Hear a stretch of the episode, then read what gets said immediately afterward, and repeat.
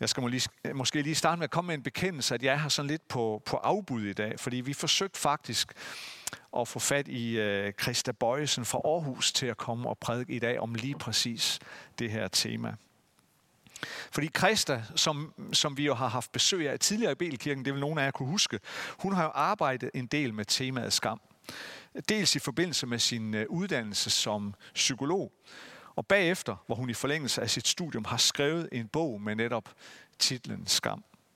Men det, da det så ikke lykkedes at få Christa til at komme her i dag, så, øh, så har jeg i stedet for læst hendes fremragende bog. Den er, den er god at blive klogere af øh, på det her vigtige tema. Den kan jeg anbefale. Hvad handler skam egentlig om? Mange gange så bruger vi nok begrebet skam øh, sammen med begrebet skyld. Vi taler om skyld og skam. Jeg kan føle skyld, og jeg kan føle skam. Og det kan der sådan set være gode grunde til, fordi der er en vis sammenhæng. Men alligevel er det ikke det samme. Alligevel er der klare forskelle. På afgørende områder er det slet ikke det samme. Skyld, det har at gøre med noget konkret. Noget, som jeg har gjort, noget, som jeg øh, bærer skylden for. Og noget, som jeg også på et eller andet tidspunkt, og på en eller anden måde indser, og mere eller mindre anerkender, at jeg bærer skylden for. Det kan være noget, jeg har gjort, noget, jeg har sagt, noget, der har været forkert, eller dårligt, eller usandt. Og jeg erkender, at det er min skyld. Og i og med, at det er en handling, eller noget konkret, jeg har gjort eller sagt, så er der ligesom en måde at komme af med skylden på igen. Enten ved at tage min straf for det, hvis der nu skal være en straf forbundet med det, eller ved at sige undskyld, ved at bede om, bede om tilgivelse. Hvis jeg har gjort noget forkert mod dig, en forkert handling, forkerte ord, jeg har sagt, så kan jeg jo gå til dig og sige, det er min skyld. Det må du undskylde. Kan du tilgive mig? Og fordi du jo er et godt menneske, så siger du, ja naturligvis, jeg tilgiver dig. Og dermed så kan man sige, at så er skylden ligesom zonet. Skylden er taget bort. Med skam forholder det sig anderledes. Fordi skam vender altid indad. Jeg vender det altid indad mod mig selv. Nu er det ikke længere udelukkende en konkret handling, hvor jeg har gjort noget forkert, og hvor jeg kan zone min skyld ved at sige undskyld, eller på anden måde få det gjort op. Nu er der noget galt med mig. Nu er der ikke længere tale om en forkert handling, jeg har gjort. Nu er der noget forkert ved mig. Nu har jeg ikke længere gjort noget forkert. Nu er jeg forkert. Derfor så kan man sige det på den måde, at skyld handler om gøren. Det handler om det, jeg gør. Skam handler om væren. Det handler om den, jeg er. Man kan også sige det på den måde, at når det drejer sig om skyld, så er der ligesom på en eller anden måde en vej at gå. Der er en vej ud af skylden, for jeg kan zone min skyld. I skyld kan jeg dømme handlingen, og jeg kan rette min opmærksomhed mod at gøre det godt igen, eller så kan jeg forsvare min handling, forklare, hvorfor jeg gjorde, som jeg gjorde.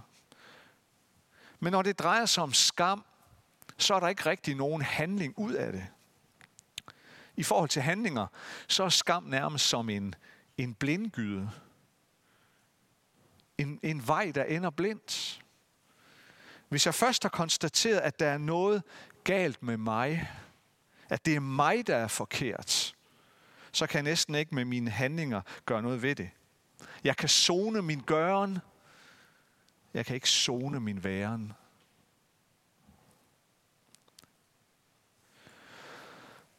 Den, som er dybt ramt af skam,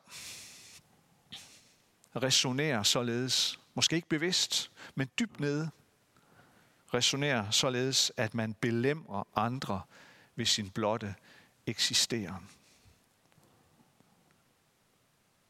Jeg er til gene for andre bare ved, at jeg eksisterer. Men som Christa Bøjsen også er inde på, at det kan vi ikke holde til. Uden andre mennesker omkring os, hvor vi har det godt, går vi i stykker. Skam har at gøre med et meget dybliggende behov hos et hvert menneske. Nemlig at høre til. Vi har alle sammen brug for at høre til. Vi har alle sammen brug for at høre til andre mennesker. Vi har alle sammen brug for at høre til fællesskaber. Og derfor så vil et, et hvert menneske vil altid på en eller anden måde, bevidst eller ubevidst, og på forskellige måder, vil altid være fokuseret på det her spørgsmål. Hører jeg til her? Er jeg en inkluderet del af det her fællesskab? Er det her fællesskab et sted, hvor jeg er inviteret indenfor?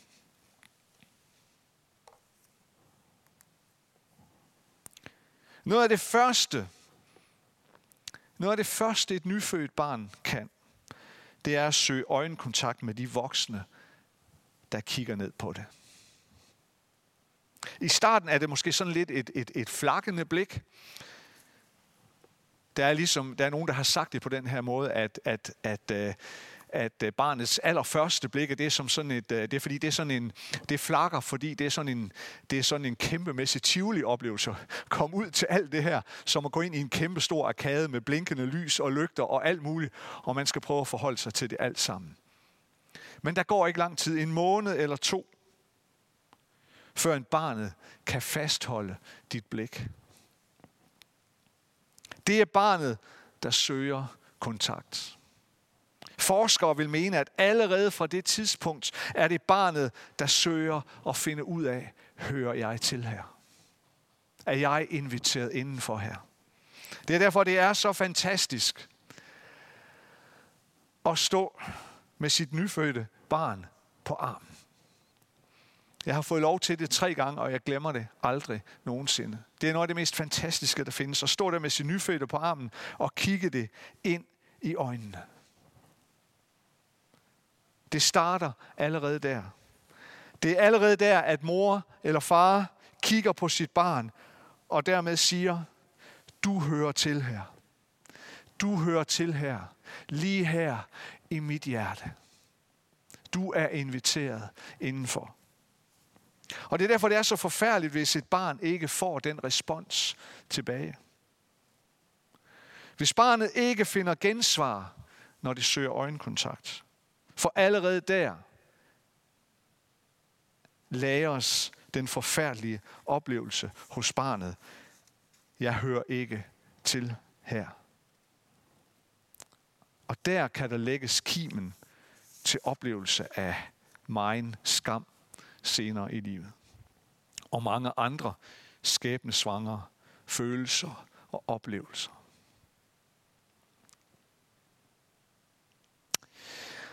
Dem, der forsker i skam, de taler om, at den dybeste form for skam, det kalder man kerneskammen.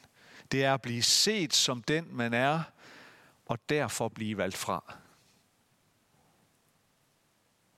At jeg bliver set som den, jeg er, men blive valgt fra. Forskerne taler om, at den, den skam, der følger med det, og den angst, der følger med det, er at sammenligne med en form for dødsangst. Det kan sammenlignes med angsten for at dø, eller angsten for at blive slået ihjel. Du som er forælder, du kender udmærket til det her med, at, at barnet øh, gør et eller andet, eller, eller laver et eller andet, og så, og så siger barnet til dig, så råber barnet til dig, se mig mor, se mig far. Det barnet siger, det er, når du ser på mig, så ved vi begge, at jeg findes. Så ved vi begge, at jeg eksisterer. Det er barnet. Når barnet siger, se mig mor, se mig far, så er det barnet, der beder om anerkendelse for sin væren, for sin eksistens og sin høren til. Vi ønsker at blive set. Vi har brug for at blive set. Det er derfor, det er helt fantastisk, når vi, når vi hver søndag slutter gudstjenesten med at lyse velsignelsen, og hvor vi siger, Herren løfte sit ansigt mod dig. Herren lader sit ansigt lyse over dig. Det vi egentlig siger, det er, tak Gud, at du ser mig. Herren ser dig. Herren ser mig. Når vi ikke bliver set, så bliver vi overset. Vi bliver ikke anerkendt i vores væren. Og det er det centrale i skam. For det føder en erkendelse af, eller en oplevelse af, min eksistens anerkendes ikke. Jeg hører ikke til. Jeg er forkert. Der er noget galt med mig. Lad mig prøve at give sådan et øh, meget enkelt og også banalt eksempel. Men alligevel noget, der illustrerer det her. Jeg tror, mange af jer kender den, har haft den her oplevelse, kender til det her med, at du møder et andet menneske, og I vil hilse på hinanden.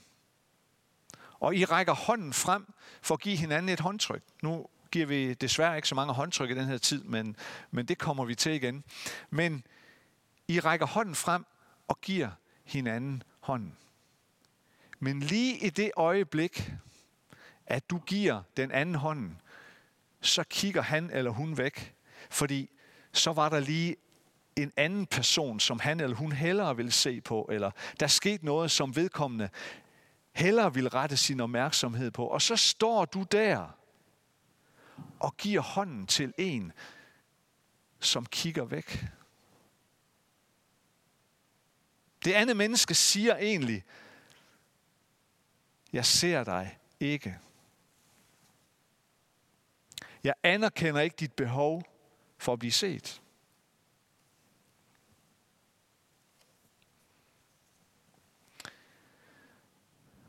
Det er jo et banalt eksempel. De allerfleste af os, når vi oplever det, vi ryster det bare af os, og så går vi videre.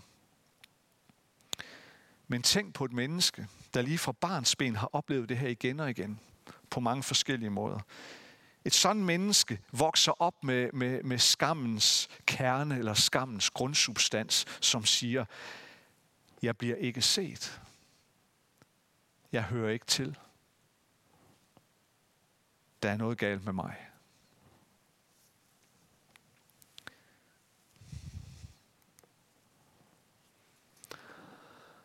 Hvad er så evangeliets svar på det? Hvad er evangeliets svar til den, som oplever skammen? Måske sin kerne, sin grundsubstans. Den, der har skammen som en følgesvend. Jeg tror, evangeliet giver to svar. Identitet og noget. Identitet og noget. Med hensyn til det første, med identiteten, så er vi tilbage til de her vers fra Markus evangeliet, som jeg læste før. Om den hændelse, hvor Jesus bliver døbt af Johannes Døber i Jordanfloden. Og der sker det, da Jesus træder op af vandet igen, at så kommer Helligånden i skikkelse af en due og daler ned over Jesus. Og man kan høre en fysisk stemme, en hørbar stemme, som siger, du er min elskede søn. I dig har jeg fundet velbehag. Hvad er det, der sker her? Ja, der sker helt enkelt det, at Gud stadfæster Jesu sande identitet. Gud stadfæster, hvem Jesus er. Hvem Jesus og hvad han dybest set er. Guds barn. Guds søn. Ja, mere end det, han er Guds elskede søn. Og i det, i det barn, i den, i den søn, har Gud fuld velbehag. Med andre ord, Gud er fuldt ud tilfreds med ham. Det er Jesus sande identitet, Guds elskede søn. Det slog Gud fast med syv tommer søm, lige her ved starten af Jesu offentlige tjeneste. Det var alt, Jesus havde brug for. Alt han havde brug for at bygge sit liv og sin tjeneste på. At han var et barn af Gud. Han var en søn af Gud. En søn, som var elsket af Gud. Og det interessante det er jo, at umiddelbart efter den oplevelse, så står der, at Helligånden fører Jesus ud i ørkenen. Hvor Jesus faster i 40 dage. Og hen mod slutningen af den periode, så bliver han sulten. Og det er der ikke noget at sige til.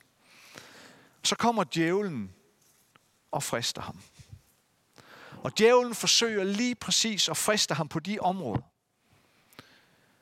hvor vi mennesker alt for let klynger os til. Djævlen frister Jesus på lige præcis de områder, hvor vi alt for let bygger vores identitet op omkring. Begær, grådighed og stolthed.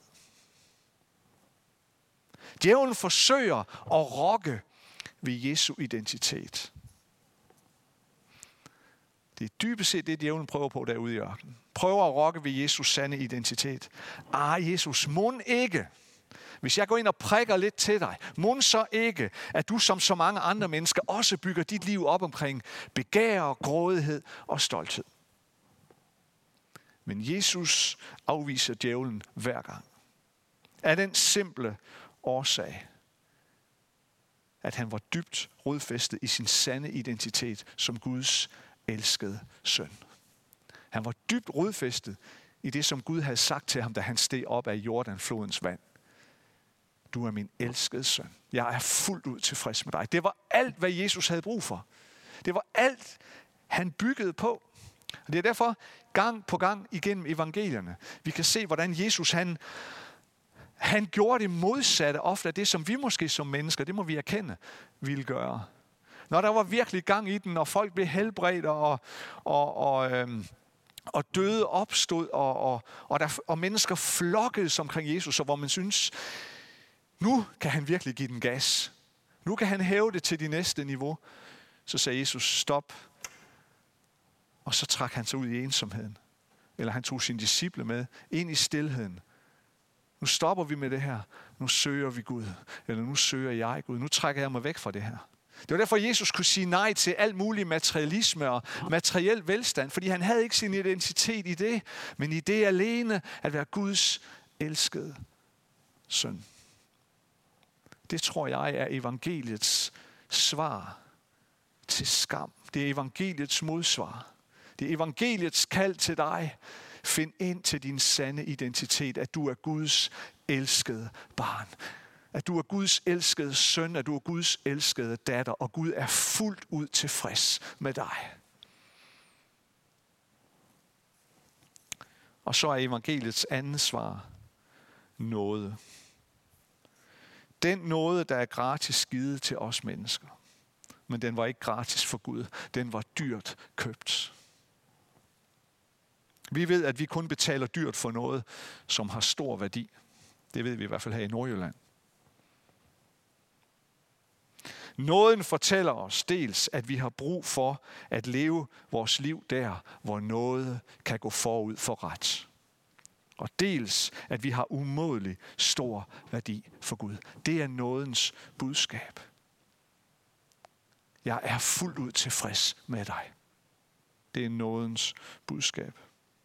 Det er den nåde, der møder os i historien om sønnen, der efter at have totalt udskammet sin far ved at sige til ham, Far, for mig er du at betragte som død. Giv mig den del af arven, som jeg skal have. Giv mig den nu. Men som så oplever, at da han senere, mere død end levende nærmest, vender hjem og finder sin far, som stadig ser ham i øjnene og siger, du er lige så meget set, du har lige så stor værdi, og du hører lige så meget til her, som før du rejste din vej. Nåden er evangeliets modsvar til skam og til en skamkultur. Nåden sætter os på plads. Forstå på den måde, nåden sætter os på den rette plads. Nåden sætter os der, hvor vi er, som dem vi er, uperfekte, fejlbarlige, udfordrede, begrænsede mennesker. Men nåden er samtidig en ubeskrivelig kraft, som bærer over med alt det uperfekte i os. Og i stedet fortæller os, og i stedet tager udgangspunkt i, hvor uendelig værdifulde vi er.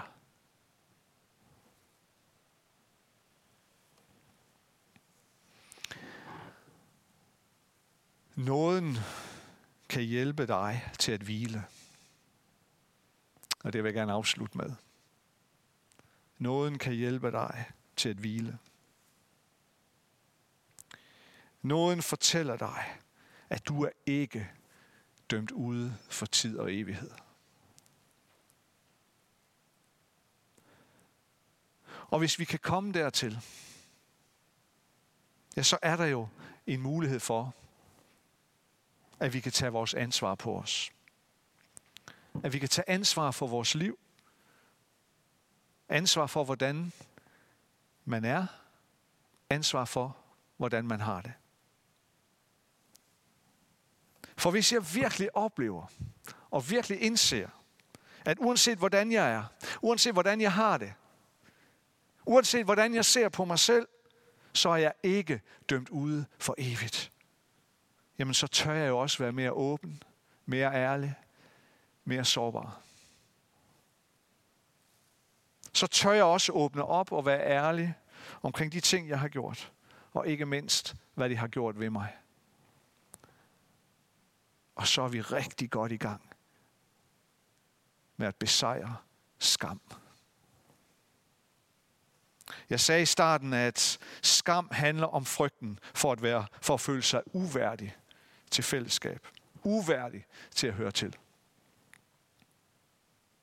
Men nåden fortæller dig, at du altid hører til. Og Guds ord om din identitet fortæller dig, hvor dyrebar du er for Gud. Og hvad det er, du trygt kan bygge dit liv på. Nåden fortæller dig, at du altid hører til. At du altid er inviteret ind i fællesskab. At der er intet, du kan gøre, eller sige, eller føle, eller tro, eller tænke om dig selv, der kan rykke den invitation ud af dine hænder. Der er intet, der kan ekskludere dig fra det fællesskab. Amen. Lad os bede sammen.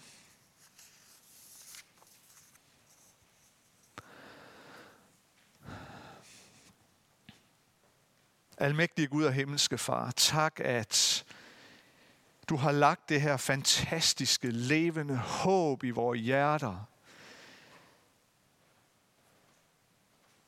Erkendelsen om, at du har inviteret os ind i fællesskab, og at vi hører til. Hjælp os til at gribe og forstå vores sande identitet i dig, i din kærlighed, at vi er skabt af dig, at vi er dine elskede børn, og du er fuldt ud tilfreds med os. Og hjælp os til at leve og vandre i nåden. Den nåde, der sætter os på vores rette plads. At uanset hvor fejlbarlige vi er, uanset hvor meget vi kommer til kort, så bliver vi ikke rykket ud af det fællesskab med dig. Så er der intet, der kan tage den invitation fra dig bort fra os. Hjælp os til at leve deri, så vi kan sejre over, over skam. Så vi kan sejre over den her forfærdelige oplevelse og følelse af, at der er, at jeg er forkert, og at jeg ikke hører til. Herre, vi ved, at de tanker og den, de følelser, de oplevelser kommer ikke fra dig. Men hjælp os til at tage imod det, der kommer fra dig. Vores sande identitet og din nåde. Det beder vi om din hjælp til. Når vi går ud i en ny uge, når vi går ud i hverdagens gudstjeneste, for at tjene og for at leve. I Jesu navn. Amen.